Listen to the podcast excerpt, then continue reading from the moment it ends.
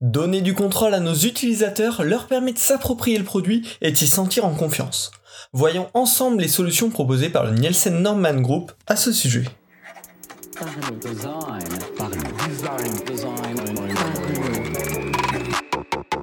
La saison 5 de Parlons Design est propulsée par ZK4S Theory, le site des product designers. Salut, c'est Romain Parchna, bienvenue dans le podcast Parlons Design.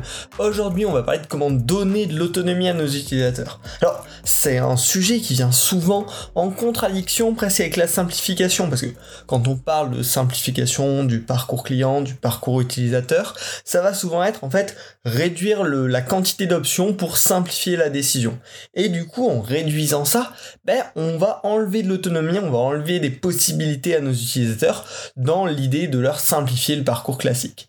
Mais ça, bien sûr, bah, c'est au dépend de la liberté de l'utilisateur, au dépend de l'appropriation du produit.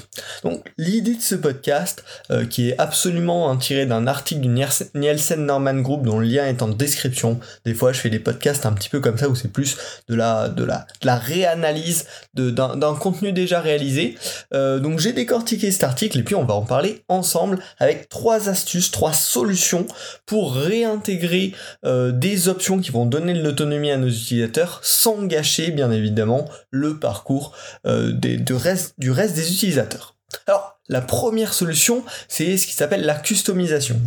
Absolument différent de la personnalisation, la customisation, c'est le fait de permettre à l'utilisateur d'adapter l'affichage à ses besoins. Non pas d'adapter l'affichage à ses envies, à son style, à son goût, mais bien à ses besoins. Et c'est bien là la, la, différence entre customisation et euh, stylisation, personnalisation. Alors, pour ça, quand on parle de, s'adapter à ses besoins, il y a plein plein plein de cas d'usage. Il y a par exemple sur le web ou même sur mobile, ça va être gérer le zoom ou le dézoom du navigateur sur desktop ou sur mobile le grossissement, dégrossissement de la typographie. C'est des paramètres qu'on peut régler nativement sur le navigateur ou sur le téléphone et en gérant ça, ben, on donne un petit peu plus de contrôle, un petit peu plus d'autonomie à nos utilisateurs pour rendre le produit plus accessible et donc plus adapté à l'usage de chacun. Un petit peu dans le même style, permettre à nos utilisateurs d'accéder à un dark mode, à un mode de contraste élevé ou à une option de désactivation des animations, ça aussi, c'est venir redonner de l'autonomie à nos utilisateurs, leur redonner du contrôle sans gâcher l'expérience des utilisateurs qui n'ont pas besoin de ça. Finalement, on vient pour ceux qui ont certaines habitudes, leur proposer cette option-là, et pour ceux qui ont des vrais besoins hein, en termes d'accessibilité, d'usage, leur proposer également une solution sans dégrader celle de l'utilisateur classique qui va choisir aucun de ces paramètres dans cette même idée de, customisation, euh, les, modèles mentaux de chaque personne sont pas toujours les mêmes. Certains vont avoir des lectures très analytiques, très étape par étape, d'autres vont avoir des lectures très visuelles des éléments, et donc proposer par exemple plusieurs modes d'affichage pour un même type d'élément, ça peut être une bonne option de customisation. Euh, j'aime beaucoup l'exemple de Google Drive qui était donné dans l'article du Nielsen Norman Group, où on peut regarder ces fichiers sous forme de liste, donc lecture très pragmatique, hein, on va regarder dans l'ordre les différents éléments, mais également sous forme de grille beaucoup plus visuelle, beaucoup plus attractive pour l'œil, mais bien évidemment en réalité moins efficace dans une lecture pragmatique. Et donc en laissant les utilisateurs switcher entre ces deux vues-là du même contenu, bah on vient s'adapter aux besoins et au modèle mental de chacun. Euh, le Finder euh, d'Apple sur Mac, donc le gestionnaire de fichiers sur Mac, propose également quatre alternatives d'affichage euh, des éléments. Et en fait, bah, ça permet à chacun d'avoir la méthode qui lui convient le plus, mais également à chacun, en fonction des contextes, de choisir l'affichage qui lui convient le plus pour le même type de contenu. Donc là, on vient complètement donner du pouvoir à nos utilisateurs sans gâcher l'expérience. Pour aller un petit peu plus loin, il y a des trucs assez cool, alors qui sont à la limite de la personnalisation, mais on peut venir proposer des personnalisations esthétiques du produit. Euh, par exemple, Swile propose de choisir l'icône d'application, euh, Messenger permet de choisir l'emoji par défaut d'une conversation en particulier. C'est des petites touches de personnalisation à la limite entre personnalisation et customisation qui vont pas affecter l'usabilité du produit, qui vont pas dégrader l'identité du produit, et ça c'est très important, mais qui vont permettre à de se sentir un petit peu plus chez soi, un petit peu plus personnel, un petit peu plus en confiance avec la marque. Dans ce même genre de détail, la donner euh, sur, sur des applications de desktop, la possibilité aux utilisateurs de personnaliser un raccourci clavier, c'est des choses qui vont leur permettre d'être plus efficaces concrètement et en même temps de se sentir un petit peu plus chez eux sur votre produit. Voilà, il y a tout plein de choses. Gérer les paramètres natifs euh, du navigateur ou de l'appareil, ce qu'on a parlé, le zoom, le dézoom, les différents modes d'affichage. Gérer différents modes d'affichage d'un même contenu pour s'adapter aux différents modèles mentaux. Et euh, ajuster des points esthétiques et à la fois d'appropriation du produit pour rendre les gens plus efficaces et plus proches de la marque. Tout ça, c'est plein de petits ajustements qui vont grandement améliorer l'expérience des usagers, euh, on va dire actifs, des usagers même proactifs de votre produit, sans du tout dégrader l'expérience par, par défaut. Et ça, c'était le premier point dont je voulais parler, qui est assez clé. Avant de découvrir les deux autres principes hyper puissants et encore plus simples d'implémentation, je vais vous parler rapidement d'Audible, le service de livre audio d'Amazon. Euh, c'est des livres euh, reconnus qui sont lus juste pour vous, un petit peu à la manière d'un podcast en fait. L'appli regroupe plus de 600 000 livres, dont un bon nombre sur le design. Hein. J'ai checké ça, il y en a pas mal. D'ailleurs, je vous en recommande un en, fin de ce podcast. Et il y a donc un lien en description qui est dispo pour profiter de 30 jours d'essai gratuit sans engagement. Euh, c'est en plus un super moyen de supporter le podcast en testant cette offre gratuite. Donc bien sûr, je vous invite à aller la découvrir. Revenons maintenant à nos solutions pour rendre nos utilisateurs plus autonomes avec le deuxième point, la scannabilité. La scannabilité, c'est tout simplement le fait de laisser la possibilité, à nos utilisateurs de trouver le plus rapidement possible ce dont ils ont besoin. On sait bien, les utilisateurs ne lisent pas, mais ça ne veut pas dire qu'ils ignorent le contenu, ça veut juste dire qu'ils scannent le contenu à la recherche de l'information qu'ils souhaitent. Donc, pour répondre à, cet enjeu, hein, qui est un vrai enjeu d'autonomie de l'utilisateur, l'aider à être performant, pertinent dans le fait de trouver l'information qu'il recherche. On va jouer absolument sur une titraille claire et consistante, donc des niveaux de titres euh, qui sont réguliers, qui reviennent de manière cohérente à travers les pages, qui sont assez sectionnés pour qu'on n'ait pas des paragraphes énormes qui sont très durs à scanner.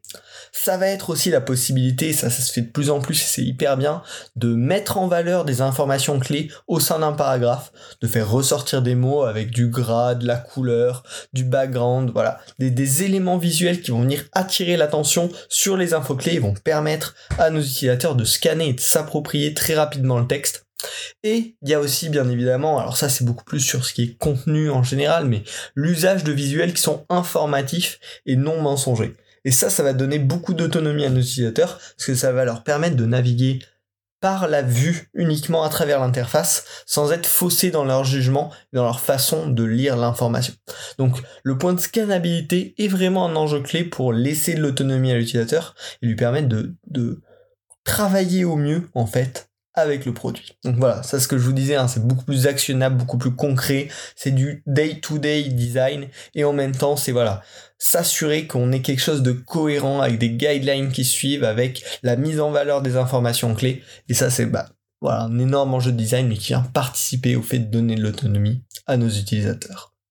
Enfin, le dernier point, et lui aussi peut s'appliquer dans plein de contextes, c'est plus de la philosophie design, et en même temps ça, a des applications très concrètes, c'est le fait de s'assurer de laisser à nos utilisateurs une liberté dans l'ordre des étapes et dans la gestion de leur temps.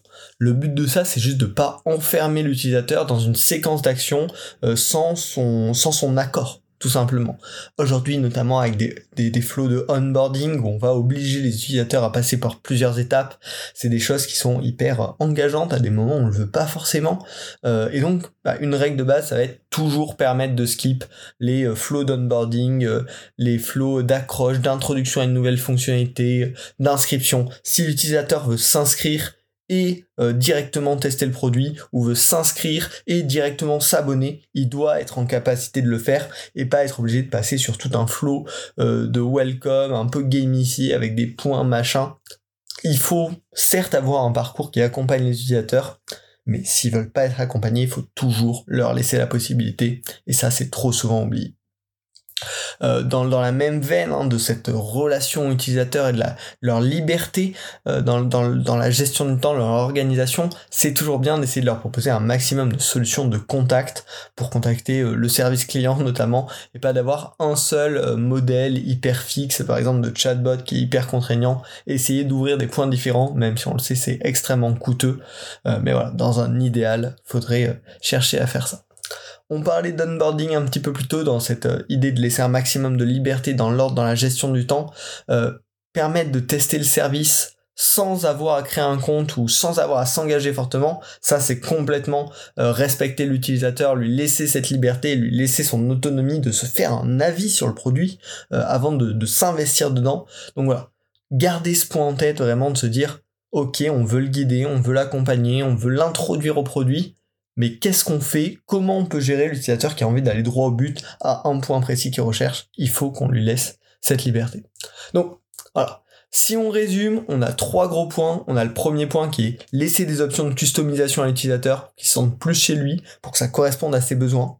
On a focus euh, le design sur la scannabilité pour lui donner de l'autonomie dans sa recherche d'informations et pas qu'il ait besoin d'être guidé par un assistant, par une barre de recherche très spécifique, par des outils euh, complexes.